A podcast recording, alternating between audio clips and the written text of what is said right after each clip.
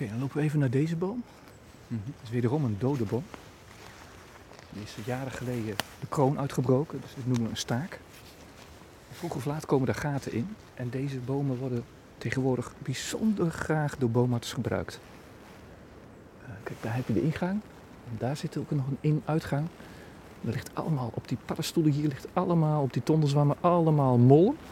Dat komt hier op, omdat die boomart er dan in en uit klimt.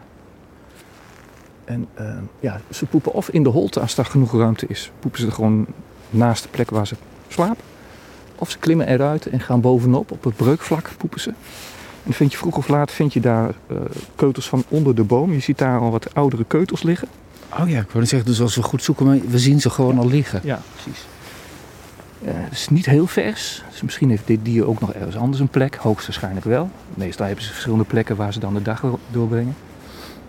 En uh, ja, in mijn onderzoek, omdat ik dit al zo lang doe, heb ik ook heel mooi kunnen zien hoe uh, het type boom wat ze gebruiken als daggesplaats is veranderd. Vanaf het begin uh, tel ik altijd het aantal keutels wat ik bij die daggesplaatsen vind. En ehm, nou, toen ik daar dus in de jaren 90 mee begon, zag je eigenlijk dat ik latrines bijna uitsluitend bij levende bomen vond. En vooral beuken met zwarte spechtergaten. En dat ik daar uh, heel veel uh, uitwerpselen bij vond. Uh, en wat je nu ziet, is dat je bij dat soort bomen in de winter eigenlijk bijna geen uitwerpselen meer vindt. Wat je dus bij dode bomen uitwerpselen vindt. Dat heeft met twee dingen te maken. Ten eerste, in de jaren 90 was er nog net een overgangsbeheer van echte houtteelt naar wat meer natuurlijke ontwikkeling. Mm. En toen had je gewoon nog niet zoveel dode bomen. Want als een boom... werd weggezaagd. Precies, dat werd weggezaagd. Als er ergens een, een kwijnende eik of beuk of berk stond. Ja, dat kan niet in het bos. Hup, weg ermee. Maar die dingen zijn zo waardevol. Maar blijkbaar hebben die boomarts ook het gebruik van dat soort bomen die dood zijn. Of, of kwijnend met dode stukken. Hebben ze weer heel moeten leren gebruiken. En uh, je ziet dus in het begin dat, het, dat die latrines eigenlijk bijna alleen maar bij uh, levende bomen lagen. Omdat er ook bijna niks anders was. En nu uh, ligt bij, liggen bijna al die latrines in dit soort dode bomen. En dat is ook wel een verklaring voor.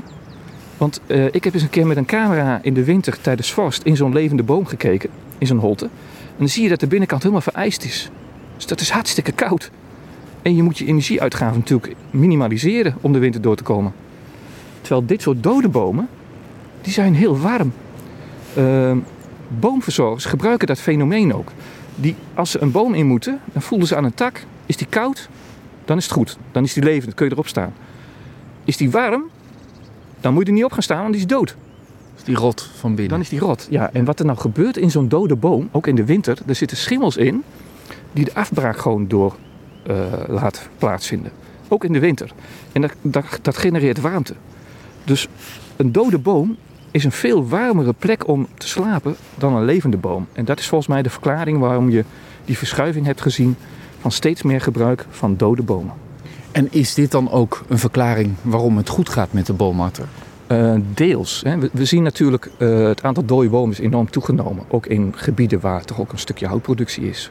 Omdat het bo bos is gewoon veel ouder geworden weer. Waardoor de natuurlijke uh, aanbod aan dode bomen ook al groter is geworden. Maar je kunt je voorstellen, als zo'n vrouwtje, hè, wat, wat er toch de reproductie moet doen, voortplanting, dit soort bomen gebruikt om de winter door te komen, dat ze minder energie uitgeeft, dan gaat ze in een betere conditie het voorjaar in. En we, vanuit allerlei soorten is bekend dat dieren met een goede conditie, die reproduceren beter. Die krijgen meer jongen.